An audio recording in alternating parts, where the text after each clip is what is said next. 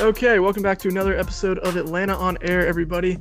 I'm Hunter Thompson, joined by Kenny, and today we have a really special guest. It is Ben Albright, host, reporter, and analyst at the Broncos flagship KOA Colorado, and owner of the second most accurate mock draft in the world in 2020. Ben, how are you doing, man? I'm doing all right. How are you, gentlemen? We are hanging in there. One day closer to the draft, you know.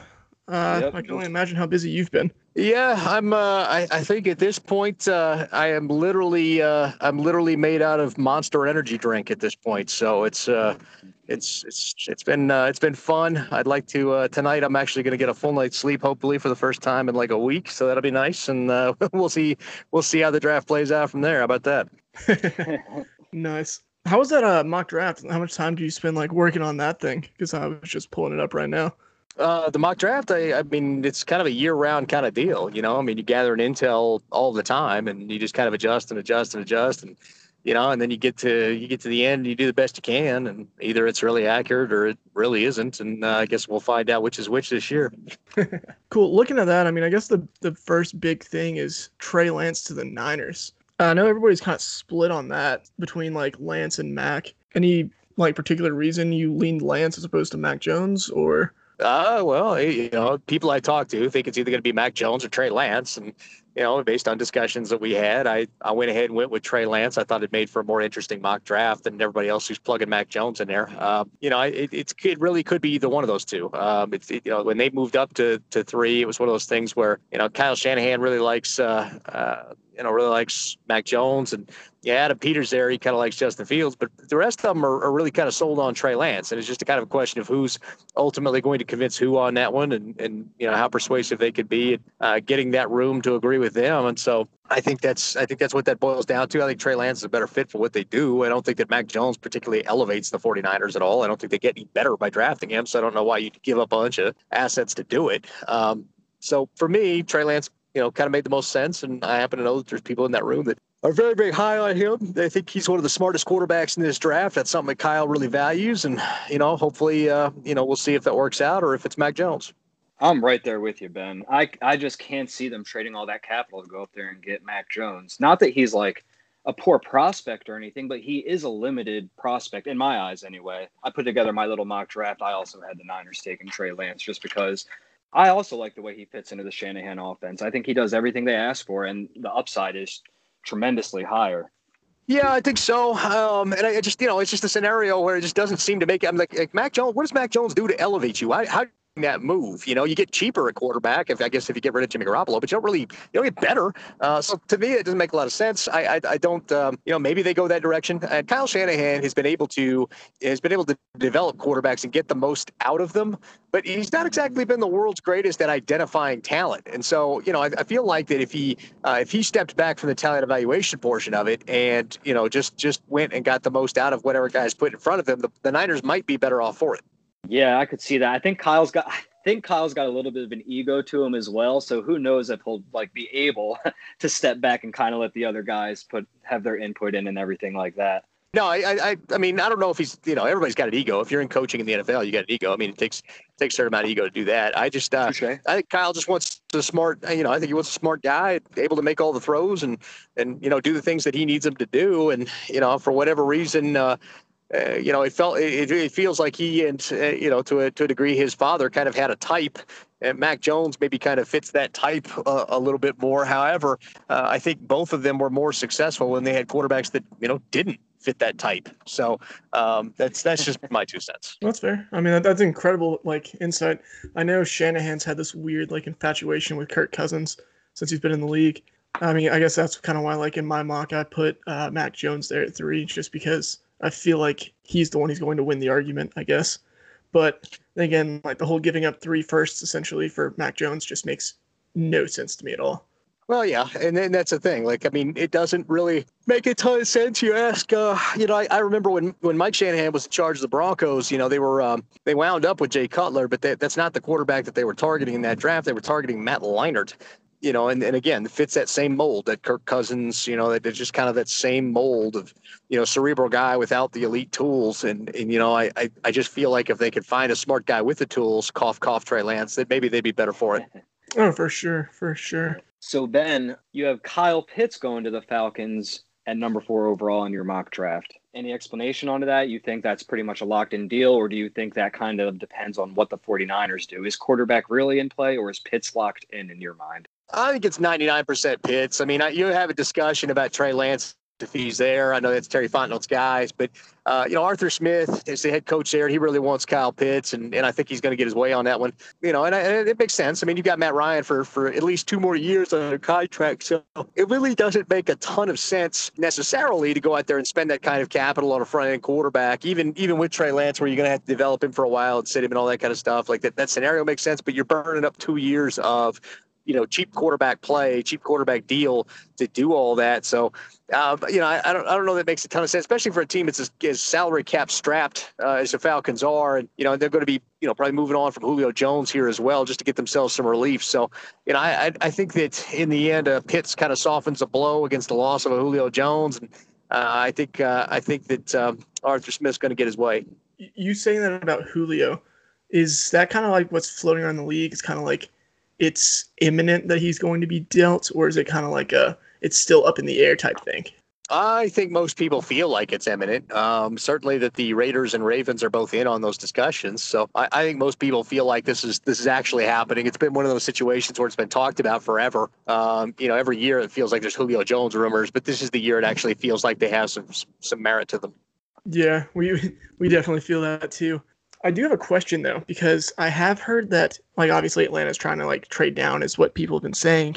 But I've heard their asking price for what they want for pick four is like stupid, ridiculously high and all that. Do you have any idea what they would want to move down? I, I, can't tell you what the specifics are, but I can tell you they do want a haul, and they're not going to trade it for less than a haul, and then that's the right way to be. I mean, you just come out there and you ask for something stupid high. If somebody wants to meet that, cool. If not, you'll just draft a great player in Kyle Pitts. So, I, I mean, that's just the right way to that's the right way to approach it. And so, I, I, think that's what they're trying to do here. And if they can fleece somebody, they'll fleece somebody, and if not, well, they'll, they'll just take a great player. That's relieving to hear because us as fans, you know, you have number top five pick, and you're reading all these things about they want to trade down. Like the last thing we want to do is take compensation that isn't up to par with what we're giving up. Trading, like forcing ourselves to trade down, would be a disaster for this new regime to start out. Yeah, I, I, think that there's, I mean, like there's certainly the thought to trade back because of the salary cap relief thing. I mean, you're going to have to cut some players. It's, it's going to go beyond Julio, you know, as as you as you move along, um, and you're going to have to get cheaper in order to be able to kind of redo, uh, you know, some of this stuff. So I, I think getting more draft picks makes that a lot easier. But I, you know, I, I don't think that if you got a shot at a once in a generation player, I think you got to take it. Yeah, that's why I'm I'm good with Pitts because I can't get mad at these guys for taking the best player on the board in their first draft. Like I get it, and Pitts is a hell of a prospect. Personally, I'm more on board with quarterback because I see a lot of holes in this team. I don't expect them to realistically compete. But you definitely make some compelling points about why picking Pitts makes the most sense part of this is like if you do take a quarterback, it's that quarterback's still not going to play. I mean, because you know Matt Ryan is, is under contract, and so you know you're going to be getting the guy who you're paying a boatload of money to. You're going to want to get earn those dollars. So it's not like Matt Ryan's going to sit there and be the NFL's first forty million dollar backup. That's just not going to happen. I know a lot of like Falcons fans are clamoring for Justin Fields to make the hometown return in quotes. Do you think he's on the table at four? I, I don't think so. I, I don't think he would be in play for them at four. I think Trey Lance would be, but I, I don't think that Justin Fields would be, and I don't think Justin Fields wants to. Justin Fields left Georgia because of some some hard feelings, and I'm not sure that he's personally attached to coming back. So, you know, I, I don't think that uh, I don't think that that's necessarily in play. I don't know. It's just one of those things. Like everybody on like Falcons Twitter is like floating around, like, "Oh my God, bring him back, bring him back." But I've kind of felt the same way about that. Like, I don't know if he wants to come back after how Georgia went. Right. And again, I mean, like if you're bringing a quarterback in, keep in mind he's going to sit two years because you're tied to Matt Ryan. So, like, you know, if you're bringing somebody in, that guy is not going to play for two years. Do you really want to do that? Like, I, I get the Trey Lance thing because he's going to need reps and he's going to need a year at least, but I, I wouldn't get it if it were, you know, if it were Field. Ben, you're a heartbreaker. All right, let's ask you some Broncos questions here. Teddy Bridgewater, sixth round pick. Do you think um George Paton played a role in that? I know he was with Minnesota. I'm not sure if his time there overlapped with Teddy Bridgewater's time there, but is that connection something that helped uh, put this trade through? Well, first of all, yes, uh, they were there at the same time, and yes, it helped put it through. And it's not just George Paton. Uh, you got to keep in mind that offensive coordinator Pat Shurmur also was there, overlapping Teddy Bridgewater's okay, time in Minnesota. So, Um, so it's not just it's not it's not just one thing. Um, and, you know, and so you know, I, I, think that they brought him in as veteran competition for Drew Lock. One of those two guys will win a job, and you go from there. And you know, if the right quarterback fell to nine, they might even add that to the mix. But uh, I don't think we expect that to happen. What do you expect at nine from Denver? I've seen Slater today. I've seen Parsons often. What are you thinking? I don't think it's Parsons. Uh, I, I, think he's. Um, I might even say he's off the board. Um, wow. You know, we'll, we'll see. That could be a smokescreen, but I, I, don't think he's in play there. I, I, think it would be Rashawn Slater if they are unable to trade back. I, I think they would love to trade back. I think that would be the preferred option. But you know, if they're unable to do that, I, I, would suggest that I think that Rashawn Slater would be the pick. You could see a corner, you know, Surtain or a Horn, but I, I, think that it would be Rashawn Slater. So those Parsons character concerns, there's there's fire to that smoke. Then that's a that's a big deal in teams' eyes. Yeah, hundred percent. There's there's some there's some very serious allegations there. And then you know what what is he as a player? You know what what is his position? Because uh, there are people that are trying to say that he's a Mike, and I, I really don't think that's his position. I, I think he's he's a Will, and you know and that that really kind of changes the complexion of what you know what it is that you're acquiring. So you know I, I don't think that uh, if you look at Micah Parsons, he's at his best going sideline to sideline or downhill. He, he, you know people talk about his athleticism, but that doesn't really show up when he's in coverage. I mean, it's not like he was in man coverage against tight ends. That's not really what he does. And so this idea that he's going to be suddenly this man coverage Mike backer is, you know, I mean, maybe you can turn him into that, but there's there's not that's not really on tape what is suggested as his best position. Yeah, I remember like at the start of this draft cycle, everyone was comparing him to Isaiah Simmons, and that just it, it always made zero sense to me. Like him and Simmons. Yeah, nothing like Isaiah Simmons. If anybody's like that, it would be uh, JOK uh, out, of, out of Notre Dame. That would be the closest thing to Isaiah Simmons in this draft. Um, oh, I freaking yeah, love JOK yeah, Parsons is almost almost nothing like Isaiah Simmons. I, have never seen that comparison. If I saw that, I, am afraid I'd have to scroll past before I, I left the snarky reply.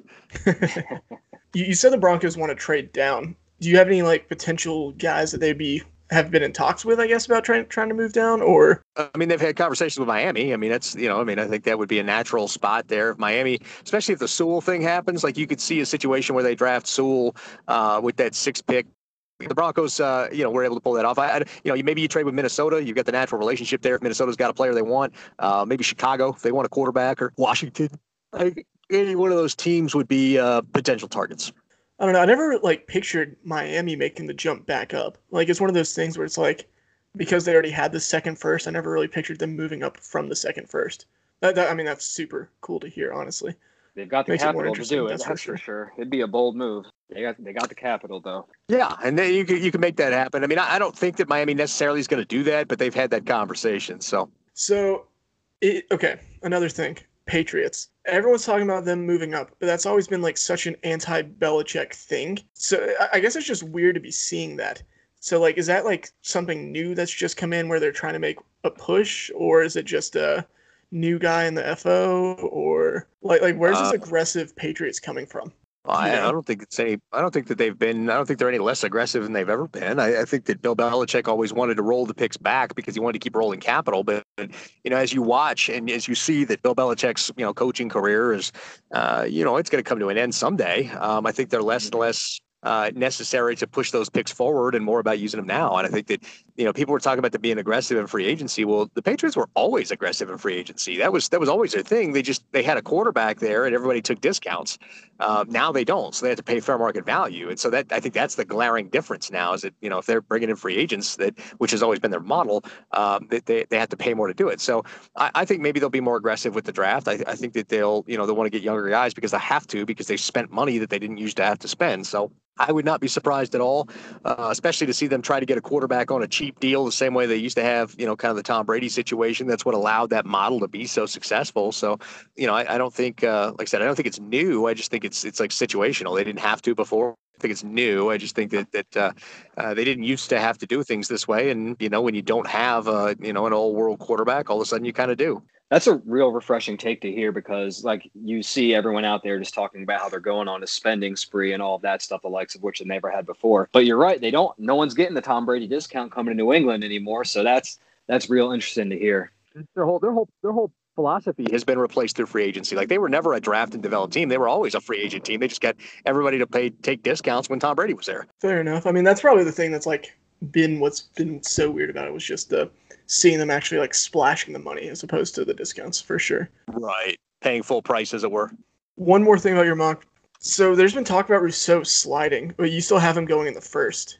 I don't know. Rousseau's been one of those prospects where it's like been so hard to kind of get a pulse on where he's going, and I don't know. It's just it, it's it's so wild to see him there when like people talk about him like slipping to like round three or round four, or some people have him like still top fifteen uh, who's talking about it slipping to the third or fourth round? That, uh, I can tell you that's not going to happen. And if somebody says that, they're I, I don't know what they're doing. Um, that's not going to happen. He may not he may not go in the first round. I think he still will, but you know I think he's you know the idea that he would slip to the third or fourth is is ludicrous. Um, he's uh, you know he's, he's a great talented player. He's had some some concerns, some injury concerns, things like that. But um, you know I think that uh, I, I, you know I wouldn't be surprised to see him anywhere go anywhere between 15 and you know and maybe the first 10 picks of the second round. I think that's kind of his range.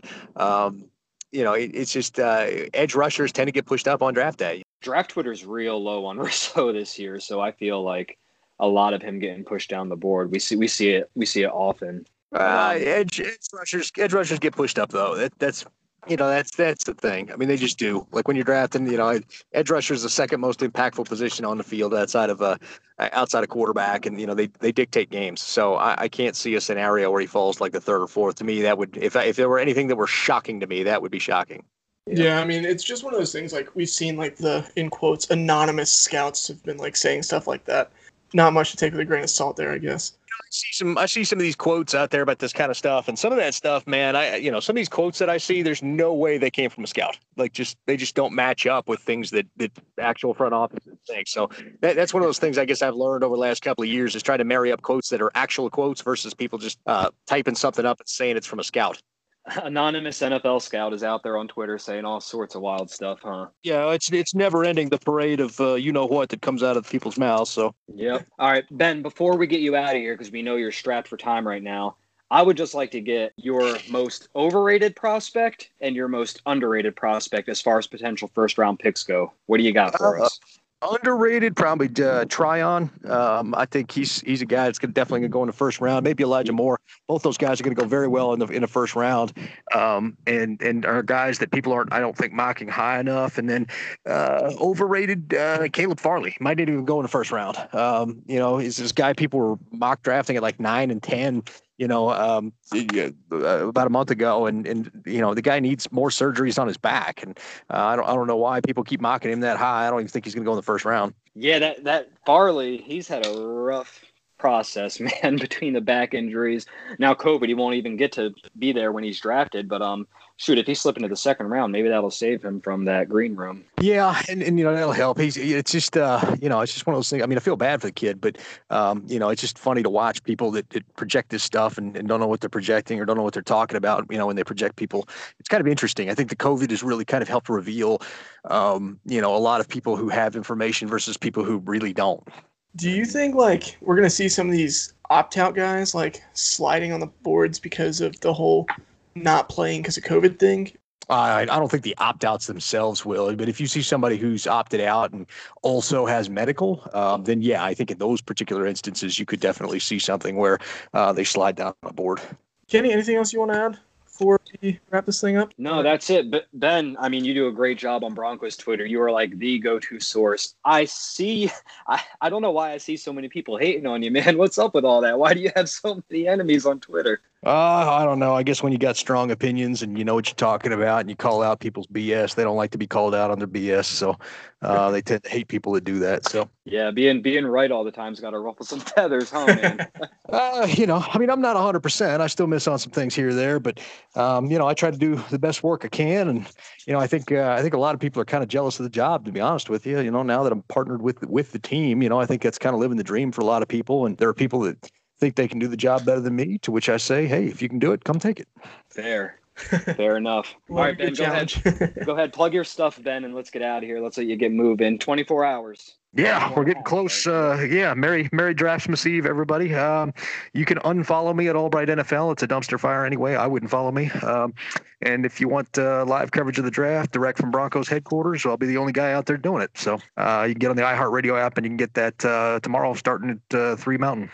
Sounds good, Ben. Thank you so much for taking the time, and y'all have a good one.